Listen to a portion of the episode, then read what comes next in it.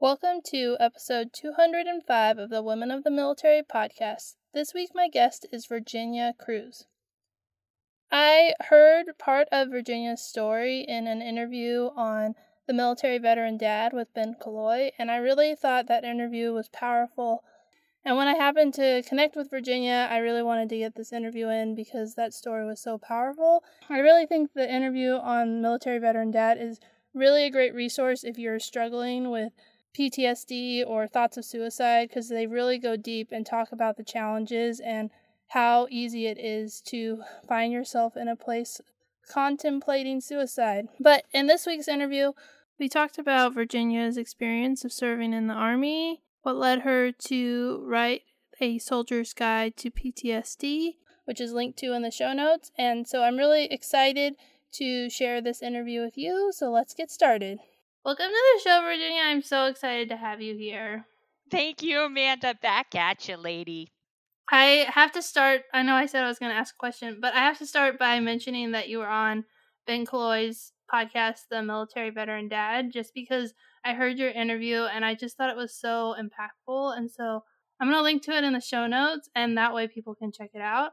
Oh, I love that. I really love uh, Ben has written a book also uh, that I would want to shamelessly plug. I, I just I love his platform and I love what he's doing.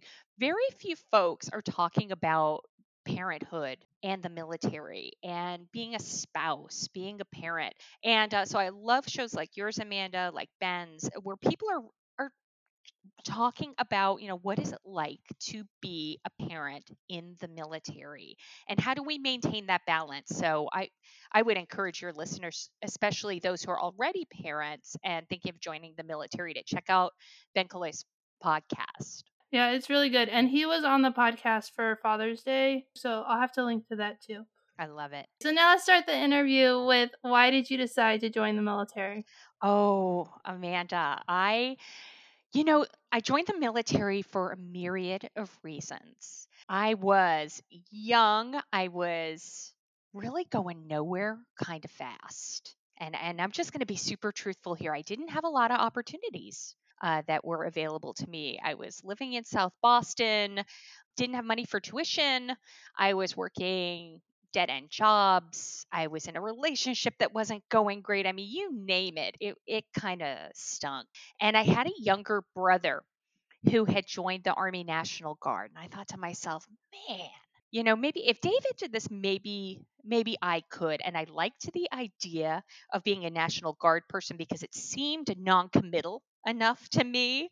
The idea of doing four years and then four years inactive, you know, I was I was maybe 21, 22 years old, and I was like, eight years is is like almost half my life. I don't know how I feel about that, but but I can certainly commit to a weekend a month, two weeks a year, which is what I was going for at the time. Of course, this is the before the the current war cycle and i thought you know let's just go for this and i always kind of had this adventurous streak in me and I thought, you know, the what, what's the worst that could happen? And so I I went and I found a recruiter and I was like, you know, let's just do this. It was, you know, parts desperation, parts curiosity, parts adventure seeking. And it all really worked out in the end. I would have to say, if I could do it all again, I might do it differently, but I certainly would still join and i'm glad that i did.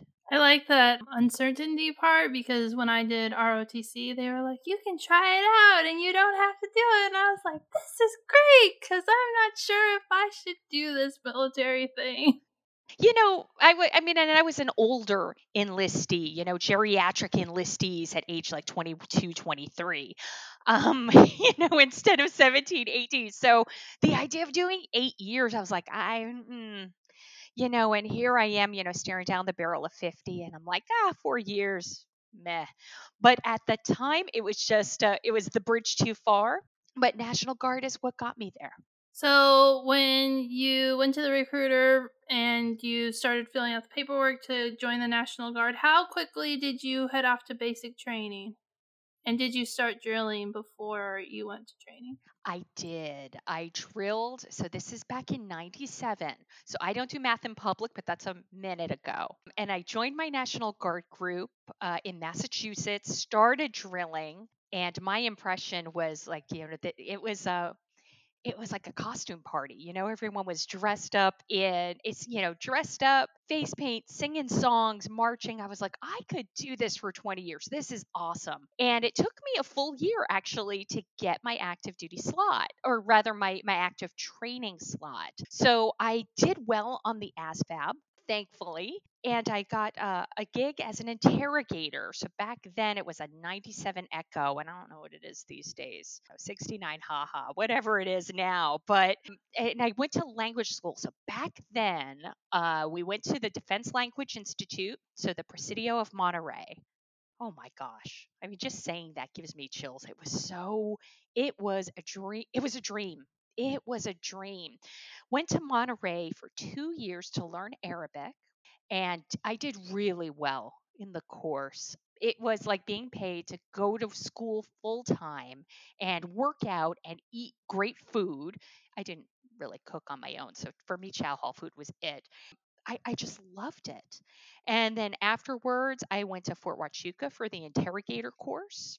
Then I went back and uh, and started drilling and um, just I was a drilling reservist, and then I was like, okay, I'm kind of you know went back to school, and I was done drilling, and then I got a call at my at my cell phone. I, actually, I think it was a home phone back then. I don't even think I had a cell phone. Gosh, your poor your listeners are going to think I'm as ancient as I am. That hurts my feelings, Amanda. But um, I got a call, and the the number that came up uh, on the caller ID back then said, um, you know, restricted government number. And it was on Valentine's Day weekend, 2003. And they were like, Specialist Cruz. And I laughed. I laughed. I was like, ha! no and uh, they you know and this very official sounding person it, it sounded fake to me said you know we just called to let you know that you're going to be deployed and yada yada and i and i hung up because i thought it was a joke I thought it was a joke. My husband was still active duty at the time, so I thought he was playing a trick on me. Because when after 9 11, I, uh, I was living in San Antonio, Texas, best city in the planet, go Spurs. And I, after 9 11, I had volunteered. Uh, they, they put out a, a big call for uh, translators. And I had, was translating actually with the local school district at the time. And I was thrilled. And I went over and I said, you know, Hi, I'm an Arabic speaker and I'm here to help. And if you look at me, and I know that your readers are listening to this, but I don't exactly come off as an Arabic speaker, let alone anyone who, uh, you know, I, you know, I just, I, it is what it is you know i'm just this i'm i'm white i'm freckled i have red hair i am not screaming you know i'm an arab uh, in terms of my you know the way i present and they laughed me out and gave me a referral to a local me- mental health facility and um and i was like okay you know i'll go take my skills and go home. So i started translating with the school district i was waitressing and going to school and not doing a heck of a lot so when the call came to deploy i thought it was you know i thought it was fake and so I hung up and much to my chagrin, they they called back and they were like, "Yeah, this this isn't a joke." I later found out though, Amanda, that a lot of people had hung up thinking that it was a joke because it was ba- it was uh, Valentine's Day weekend and uh, and it was just so suspect. I was in a reserve unit at that point, so I had transferred from National Guard to the reserve, took off and, and got to use my language skills full tilt. And where did you deploy to? So my first deployment was to Iraq. We started out in Balad, but then we went to a place called Ramadi. And uh, as as a translator and as an interrogator, I was really I was I was out in the cut. So I uh, I spent a lot of my time with the first of the 124th Infantry, which is a Florida National Guard unit. Spent a lot of time translating for 761st EOD, 82nd Airborne. I mean, it back then and uh, it's it sounds almost crazy but back then we did not have translators in spades. You know this way you know, it was as if the war took us by surprise. It didn't but uh, in terms of being prepared linguistically. And uh, so i it was a it was a really great experience. Um, I got to spend a lot of time with small units and really get to be you know with other soldiers, with other service members, and and with the local folk. It was surreal. It was terrifying. It was dangerous. And I'm really thankful in 2020 hindsight that I didn't recognize how dangerous it truly was at the time because I, I think um, I think that would have not been okay. I remember in particular, I was uh, I was with the infantry, and this was we maybe had oh gosh, Amanda, 30 days left in our deployment. Like we were winding down, and back, you know, and you might hear you know some old timers call say oh you know back then it was the wild wild west and it was. Deployments have changed a lot uh, since then and um, nowhere to go but up. I mean we were drinking all the time or I, i'll speak for myself i was drinking all the time. I you know we were you know it was not okay. There was a lot of illegal stuff going on war crimes smuggling you name it. I mean it was it was not okay. There was not a lot of adult supervision. And uh, about 30 days out uh, my unit received ballistic vests. So these are these vests that have these very heavy ceramic plates that are to help you, you know, not get killed when you're shot, which is always a good thing. And they they said to me, "Cruz, come over here. You know, give me your flak vest, and you've got this now." So I was wearing a, a flak vest, which you know, just a very heavy, uncomfortable vest. And I said, "What is this?" And they said, "Well, this is your bulletproof vest." And I said, "Wait a minute. So what's this?" And I pointed to what I was wearing, and they're like, "That that's that's a flak vest. That's, you know, for shrapnel. And, and I said, you, what? Like I literally, Amanda, thought I was six feet tall and bulletproof the whole time. You know, again, much alcohol uh, involved, but uh, you know, just terrifying, terrifying. We up armored our Humvees with trash can lids.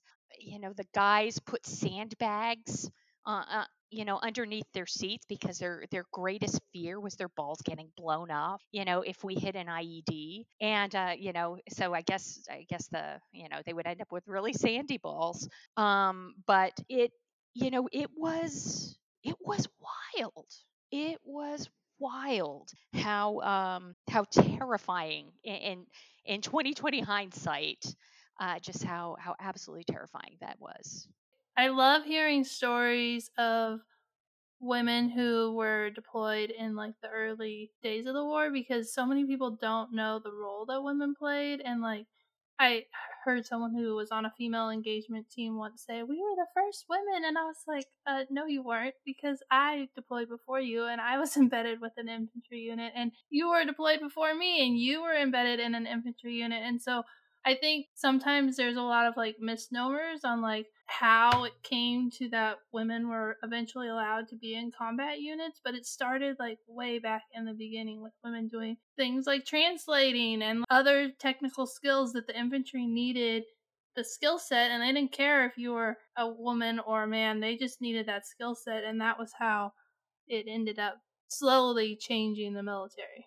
Yeah, gosh, I'm so, you know, as you're saying that, I'm reflecting a lot on kind of my post deployment experience because you're right there there are a lot of misnomers out there and and my time with the infantry you know i'm so i'm so fortunate I am very incredibly thankful that I spent my time with them. I'm really thankful that I had a skill that was in high demand because it got me out of a out of a lot of situations that could have been very dangerous. For example, the rest of my unit got wrapped up in the whole Abu Ghraib scandal, and I ended up in in Ramadi because I am a really good linguist. I, am incredibly thankful. Uh, you know, but then later on, and my my infantry unit they were they were wonderful. I mean really respectful and kind and unbelievably intelligent. Um i'd never met an infantry person before being attached to that unit and so i thought they were going to be kind of six feet tall bulletproof sort of oafish and they were phds very learned writing poetry. I mean these guys were like right out of like Bridgerton. It was wild and uh, and just incredibly kind. And I, I so deeply respected them and what they did. And you know, later on, you know, after my third deployment, it was in 2008, and I was not okay. All those deployments just caught up with me, and I was uh, drinking all the time. I was highly suicidal. I was blowing up my perfectly awesome marriage. I was pushing away the people I really cared about and who cared about me. I was having all these anger outbursts, and I knew that something was very deeply wrong, but I didn't know what. And so finally, I had had uh, an incident, we'll just call that nicely, at work. And I was living and working in Germany at the time for Department of the Army. And I got voluntold to go to behavioral health. So I got sent to a uh, an Army hospital. And I had the chance to sit down with a um, a male colonel, um, you know, an, an 06 male colonel, active duty type. And I was so thankful because this was, I knew something was wrong, but I didn't know what. But I knew that my life was, I was, I was sabotaging myself all the time. I was terrified. I, I was not okay. And this person in the army is what we call a slick sleeve. So that's kind of a derogatory term that means uh, that they don't have a combat patch. So they wear the patch of their unit on one arm, but they don't have a combat patch on the other. So they had not deployed to a forward unit in a war zone. And so this colonel, I, girl, I poured my heart out. I poured my heart out because I was desperate. I was so sick. And, uh, you know, looking back on it now, it, it, it chokes me up because, you know, I, anyway, he listened to me for the better part of 50 minutes and he kind of sighed and he looked at me. He said, Virginia, I can tell that you are really struggling, but I can't do anything to help you if you don't choose to be honest with me. And I was super confused by that. And I asked for some clarification. He readily gave it. He said, You know, we all know that women don't serve in combat.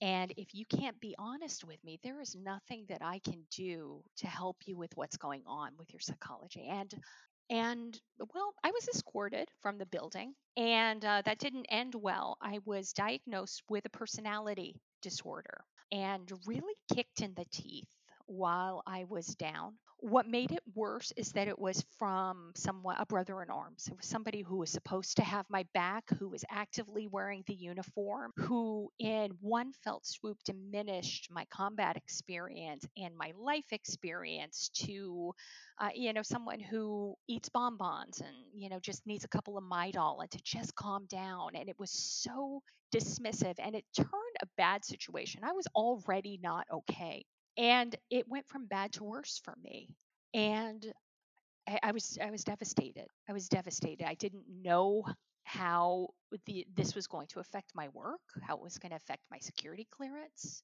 and i just had a, a very senior military officer tell me that i was just full of crap and um, you know back then we didn't talk a lot about gaslighting or ptsd for that matter Mm. and I, I came home and I talked with my husband and, or rather, probably yelled at him. I don't know. I was drunk. I was not okay. And I threw myself into a bottle. And I realized at that moment that if I didn't figure this out, Amanda, I, I was going to die. I literally was going to die. I was either going to die by my own hand, I was going to go crazy, I was going to have to be institutionalized. I didn't know what was happening, but I knew that the outcome would not be okay. And so at that moment, I did the only thing that I could think to do, which was to go back to school. And so I, uh, I went back to school, got my master's degree in professional counseling, and 14 years later, here I am talking with you. I told you before we started the interview about how when I got home from my deployment, that counselor told me that I was fine, and I felt the same way that she dismissed everything I had done and looked at me as like a female who had deployed, and she didn't even ask me about my experience because she just assumed that I didn't see anything, and I was just and I so that think of like how many women and even men who have like struggled and then they go and try and get help and someone just dismisses them and like tells them you're okay. And my situation wasn't suicidal, but it definitely did get better. It got worse. And like, I finally got help six years later. Six years. And before I finally got help. And now it's like changed my life. And I was in such a dark place when I finally went back to get help that I was like getting to the point where I was starting to feel like everything was falling apart and like it just was so sad. So I yeah, that just really obsessed me cuz it it really resonates with like what my experience was and like how when you're in that place and you know there's something wrong and you need help and the fact that he just like openly dismissed it and you're like I'm not lying like this is my story but that's the narrative like women can't be in combat so it went against everything that he believed but I, that's just really sad Thank you. I'm I'm sorry. I know I've heard your story uh, on your on your podcast, and um, you know it, it's something that still bothers me. I you know I'm a mental health counselor now. I'm a licensed professional counselor, and I see I've seen you know thousands of clients at this point, men, women, and what's and what's tough is that you know I can look back on that now and I have so much more clarity. But you know I'm also a lot older, wiser. Um, it was such an abuse of power. Uh, the power dynamic in the military and especially and within the medical field um, and mental health is really i don't think we talk a lot about it you know how we treat somebody how i treat somebody when i have the power and they don't have any is a reflection of who i am and what i value that's not a reflection of the person to whom I'm speaking. It, that is a reflection of me. And that is insight that is hard won. You know, their abuse of power is something that I'm very sensitive to because of my time in the military. It's, you know, I study moral injury and I study something called institutional betrayal, which has a lot to do with uh, you know abuse of power and abuse of institution and how absolutely devastating that can be for the individual. When I am talking with a service member or a veteran in my office, I, I, sound so middle aged, but I've got like inspirational quotes that I keep up on my computer to remind me kind of why I do what I do. Because I need reminding. I'm not going to lie to you. I get crabby and cranky, and I can go from zero to Karen and like 60 flat. You know, it's, I can get there. But one of the quotes I has is, is stop for the one.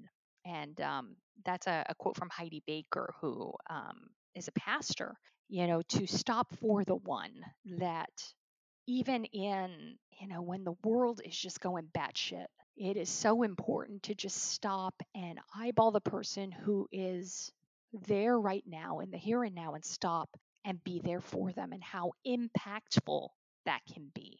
And another quote, uh, a dear friend of mine told me this quote You'll never look into the eyes of someone God doesn't love. And you know, in in my line of work, you know, in counseling, sometimes sometimes there's just a lot of resistance. I know when I finally got help for my own PTSD, I had been kicked in the teeth so many times, Amanda, that I was very skeptical that anyone was was going to honestly reach out and help me. I had an expectation that I was going to be kicked again. And so I did everything that I could to protect myself. And that is that's normal. That's a very normal trauma reaction. But it's hard being on the receiving end of that, or at least it is for me. And so I, you know, I have to remember that, you know, every person who who comes into my path, I, you know, I don't believe in coincidence. You know, I'm there to stop and to to help and to and to just to be the hands and feet just to just to be there and that doesn't mean i'm perfect in fact i mean i screw up every day epically but it, you know what a what a privilege especially to talk with other women who have served and to talk with folks who've been dismissed you know whether it you know women in the military folks who identify as queer uh, folks in in non-combat arms mos's or jobs.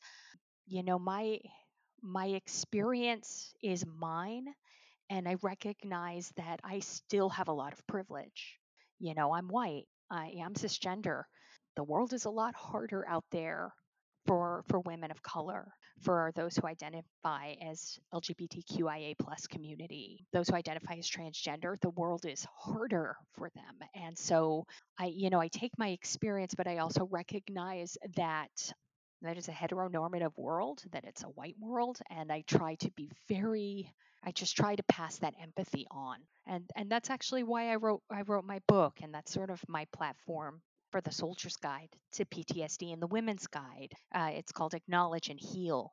And by the time uh, this this airs in October 2022, our book will be out and available at all booksellers. It's so important to me to be able to have a candid, authentic conversation with those who are struggling because the last thing that I needed when I was at my sickest was somebody just blowing smoke off my fourth point of contact. I needed help and I needed to know. I, mean, it was very basic, very linear. I wrote I wrote the book, Amanda, that I wish I'd had. What I needed to know back then was, am I going crazy? I think that was my first question. Am I going absolutely batshit? You know, am I going crazy? What is this? So we we we talk a lot about what PTSD isn't, and we talk about what it is. We go line by line through the diagnostic uh, manual, and we do, uh, you know, a, a psychology to English translation about what this is, so that we can identify, you know, the, and normalize a lot of these symptoms a, a big reason I was so vulnerable when I went in and talked with that colonel is I, I just didn't know what was happening to me. I did not know. I knew that I was going crazy, and I knew that in my family line there was a history of mental health issues. So my first thought was, oh, I am going crazy. I'm going to be institutionalized. Like, this is the end of the end. Let me push my husband away so he doesn't have to deal with an institutionalized wife. Let me push my friends away so that I don't infect them. That's those are the things that I was telling myself. It was terrifying. But I was vulnerable because I didn't know what it was. And once I did know that what I was experiencing was pretty textbook PTSD because PTSD is an unbelievably logical condition. It's not something wrong with you, it's something that happens to you. It's your body and brain's very natural, very natural reaction to a set of abnormal circumstances. You know, the military trains us how to fix fighter jets or, you know, refuel uh, tankers. It doesn't teach us how to be raped. It doesn't teach us how to hold our buddies, you know, head in our lap while they bleed out. It doesn't teach us h- how to deal with betrayal on an institutional level. You know, there there are a lot of things that uh, when it comes to PTSD that they are they're just very normal reactions to abnormal circumstances. And once we know what that is, we have to know, okay, now that I've identified the problem, I need to find a course of action. It's like uh, it's like those old training classes, you know, on ORM. But you know, I have to, you know, what what's my course of action? What can I do about this? And once I figured out how to treat my PTSD, then I needed to figure out, okay, how do I keep from relapsing? How do I keep from going back to a because we think about relapse in terms of drugs or alcohol, but relapse just means going to an earlier place in time. We can relapse with depression or anxiety, and certainly PTSD and uh, any mental health disorder if we're not keeping keeping a really you know good schedule of self care and, and taking good care of ourselves. So I had to learn, you know, what do I now that I've now that I've gotten this, you know, the tools to help me. What, how do I maintain this? You know, how do I how do I make friends now that I'm not in the military? Which is not easy even for women you know this is just not easy um, you know there was a fear you know how what other women are, are not going to you know what if somebody finds out i was an interrogator? People are going to hear that you know people are you know even now I mean, when i'm like oh i'm an arabic speaker i mean the fbi laughed at me and sent me away. They're like yeah we got an institute you know go to the other side of town and maybe maybe go check in for a couple days. You know it, it there was a lot of fear there you know how do i talk to my family members about what i'm going through? How do i get buy-in? How do i talk to hr you know how how do i get time off? And so the soldier's guide to ptsd is really a it's a soldier to soldier guide. It is it is my book to the men and women out there who are struggling and maybe don't know how to help themselves. Yeah, it sounds like such a great resource because when I went in to get help the first time, I was like, there's something wrong.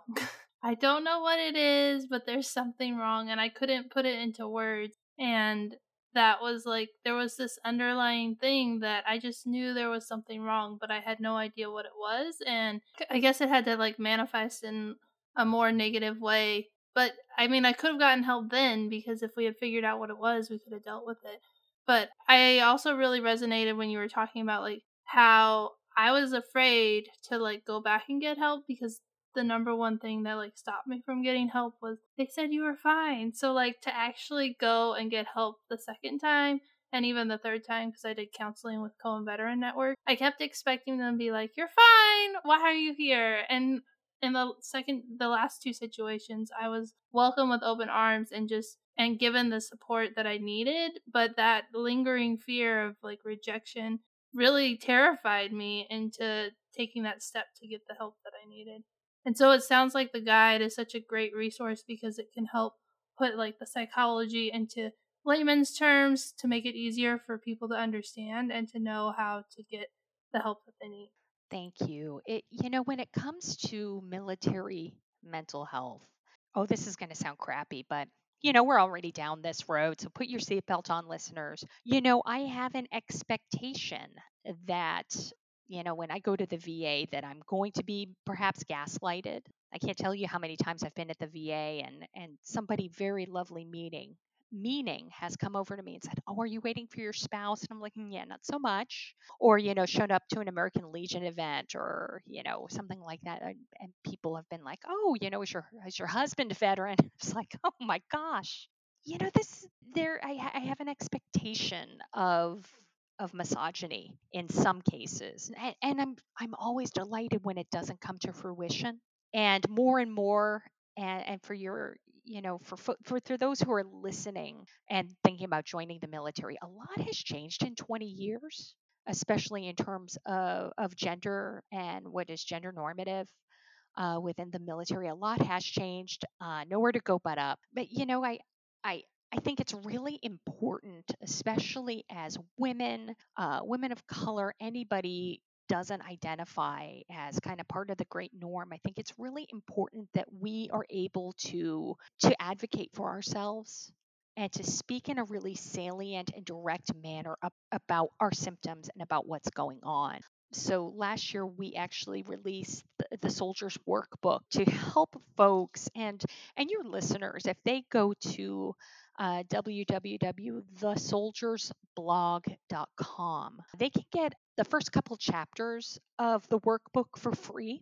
Uh, we, that's a resource that we want to provide man, everybody, so that folks can understand what PTSD isn't, what it is, and be able to speak in a very intelligent way about their symptom, especially, for example, if going for a compensation and pension exam. You know, we wanted to make sure that that because those can be very re-traumatizing if if you're not ready for those. Mm, you know, let's say you put in for service connection, a connected disorder, you go to an examiner and then they ask you, you know, so tell me about the time that you were raped while you were in the military. And you're like, whoa, like we just met five minutes ago, lady or sir, you know, and it's like, but and that's their job and it can be jarring absolutely jarring because um, there's an expectation there. Um, and so we created the soldiers workbook to to help folks get to a point where they are more comfortable talking about their symptoms where they're able to explore what happened to them. It's ideally done you know in a group or with your individual therapist but we have a lot of folks who've reached back and said you know i did this before my compensation and pension exam. It was really helpful. And just being able to speak the truth and to be able to speak factually and say you know these are my symptoms because for example uh, hypervigilance we, we may not know that that's a symptom but we you know we talk it out having hallucinations. Yeah this is kind of uncomfortable too so let's go there. Let's go there girl. So hallucinations that's when we hear see smell taste feel something that we ostensibly know is not there So I have never personally seen a case of PTSD without hallucinations. I say again, I have never seen a case of PTSD without hallucinations. And the reason is because it's a very natural reaction to a very abnormal set of circumstances. Our brain's job is to protect us. Number one, keep us alive. Keep us alive. So you stay alert, stay alive. So it makes perfect sense. It makes a lot of logical sense that when I'm trying to relax, I will hear someone scream my name, that I'm, you know, I'm in a stressful situation, all of a sudden I smell the the cologne of my attacker, or I smell something burning when I know that there is nothing, or I taste moon dust. You know, these are experiences that that most of us have with PTSD. And um, but we also watch TV, and we know that talking about hallucinating is maybe maybe a really great way to end up in a straitjacket in a padded cell. But you know, so we talk about that in, in the soldier's workbook. You know what you know what is normal? What is normal? What you know what is not normal? You know so it, it is very normal to with ptsd to to have those hallucinations to have nightmares to have flashbacks to to do something called dissociating. It's a 50 cent word uh, that means disconnecting. So we'll be talking with someone we'll be driving um, and all of a sudden we're just we're not there. It's almost as if we are watching ourselves from the outside. Uh, we'll be in a conversation uh, with our spouse or with our child. And then all of a sudden they ask us a question. We realize, oh, I have not been here for like five minutes. Or we're driving and we miss our exit. And um, if you're out here in South Texas, like I am, you know, you, you, there's a long way to go before the next turnaround, and that can be really frightening.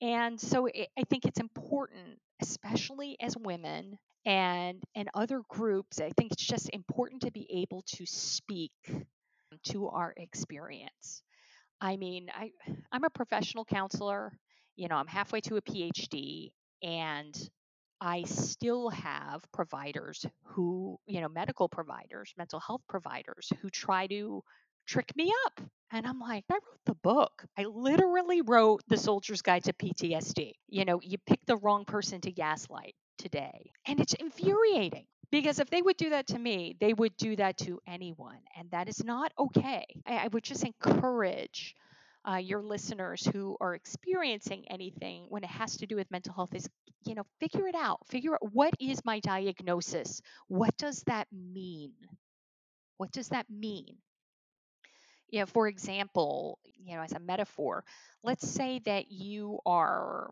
you know you fall off a ladder and you break your arm. Boom, it's off in some askew direction. And so you go to the emergency room because you fell and you don't know what's wrong. And then you get a first year resident there who has never actually seen a broken arm before. Imagine. And they say, you know what? Amanda, I'm not sure why your arm's like this and why it's in this weird angle, but what I do know is that whenever someone goes to the chiropractor, they tend to feel a lot better. They get a massage, they get the little electrodes. That's where we're going to send you. So they send you to, you know, to go ahead and get those uh, get those treatments, and it might feel good in that moment, but guess what? You're you're going to end up back at the hospital because your arm's broken. You didn't have the right diagnosis. It's the same with PTSD. There are very effective, very effective evidence based treatments for PTSD. And they have been proven to, to work within 8 to 15 sessions. So if you're seeing a counselor every week, what the data tell us, the data are clear, is that it is very likely that your symptoms will reduce to a point where you're able to function again in just a couple months. It's miraculous uh, you know, researchers study evidence-based treatments, the the therapies, the uh, therapies for PTSD, much in the same way the FDA uh, looks at drugs. You know, so randomized trial, longitudinal studies over decades with and when it comes to our evidence based treatments for PTSD, literally thousands of service members and veterans over decades, over the course of decades. You know, we have three evidence based treatments that are approved by the Department of Veteran Affairs, the VA, which is a huge or you know really monstrous organization so if they will even say yeah this is okay then they're widely available and that's prolonged exposure therapy cognitive processing therapy, and EMDR. That's eye movement desensitization and reprocessing. Big because if it's not an acronym, it's not real. It's a military show, girl. So, but we have those. Those aren't the only evidence-based treatments that work, but those are the three that the VA will sign off on and they are available at a military at all military treatment facilities or I should say they should be available at MTFs at, at your VA and we can ask for them by name. And it's really important because if we go to a therapist and we say and they say wow you've got ptsd and then we spend maybe three or six or nine months talking about our mommy issues guess what? You're you're going to be back at the emergency room because your arm's still broken. Your arm is still broken. So it's very important that we use that we ask for by name evidence-based treatments. If we know, you know, it, and it's again, it's very logical. You know, we've got if we have a diagnosis, then we've got courses of action. That sounds like so many great resources, and I'll put a link to your blog in the show notes so that people can find it really easily. And I'm really glad that we got to do this conversation and to talk about not only your experience, but about the work that you're doing today and how you're helping veterans and service members. Is there anything from your time in the military that we didn't cover before I ask my last question? No, girl, you go for it. I've talked your ear off. I always like to end my interviews with what advice would you give to the next generation of military women? So, what advice would you give to someone who's considering joining the military? Thank you for asking, and thank you for this time with with you, Amanda, and with your listeners. I would advise women to get a mentor. To get a mentor. Um, you know, we we talked a lot about PTSD this past hour and about how having information is very helpful. Having the counsel of wise women is very powerful it's very very powerful. When i joined the military i had i wanted to be one of the guys. I wanted to be one of the boys. And i didn't recognize early on until much later how powerful it is to be surrounded by other women who've had these experiences. I would recommend talking with other women talking to to women who are still active duty talking to women who are veterans getting their advice on jobs, uh, different MOSs that would be good, a, a good fit for you. You know, it's having that individual mentorship, talking with someone, because, you know, not all jobs are the same, not all services are the same. You know, I, I like I was listening to uh, to one of your well, this will be in October, so it's not the last podcast, but it's the last podcast that I listened to of yours. Is she had two moves in her entire 20 year career in the Air Force, and I thought, man, alive! You know, I've I you know even in my short time, and my husband's still active duty, we've done oh my gosh, maybe 30 in less eh, 30 moves in that time. You know, sometimes just from one building to another, it was just very frustrating but you know things there's so many variables.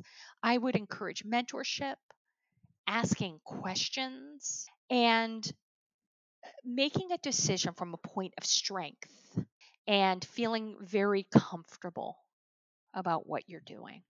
I also think that's great advice because I started a Women of the Military mentorship program, which I'll link to in the show notes, that it connects women who have served with women who are serving or want to serve so that you can ask people questions and build that relationship with someone who is a little bit further on in their journey. And then I also just finished a 10 week series focused on joining the military. So mm-hmm. you have that as a resource that can help you know what questions to ask and get tips and advice. And then my new book, A Girl's Guide to Military Service, just came out. And so that is meant to answer questions about joining, but also put you on the path to success in the military. So you have all those resources as well. So thank you so much for being a guest. I really appreciate your oh, time. I value you. Thank you so much. Oh, and join ROTC. If you're in college, join ROTC and go be an officer. Don't enlist. the last little piece of advice. I like it. Thank you so much, Amanda, for your time today. And yeah, thank you to your listeners for for tuning in and I really look forward to connecting with you. Thanks so much for listening to this week's interview. I'm really thankful that you took the time to listen to this episode, and I wanted to tell you about two resources that may help you in your journey of military service. And so the first is my new book, A Girl's Guide to Military Service, which is available at the link in the show notes on Amazon and Barnes and Noble. You can go check it out. It's A Girl's Guide to Military Service. It's meant to help you answer all your questions about military life and give you a firm foundation for the start of your career. And if you're looking for mentorship or want to be a mentor, please check out the Women of the Military Mentorship Program, which is also linked to in the show notes. You can sign up to be a mentee or a mentor. Thanks so much for listening and have a great week.